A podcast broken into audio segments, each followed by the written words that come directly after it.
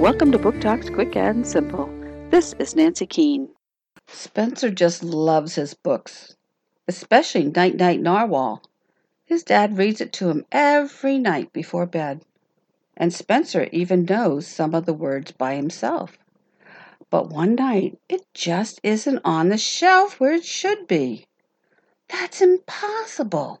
Spencer is very careful with his books and always puts them back where they belong. Each day another book goes missing. What is going on here? Where Are My Books by Debbie Ridpath Ohi, Simon & Schuster, 2015.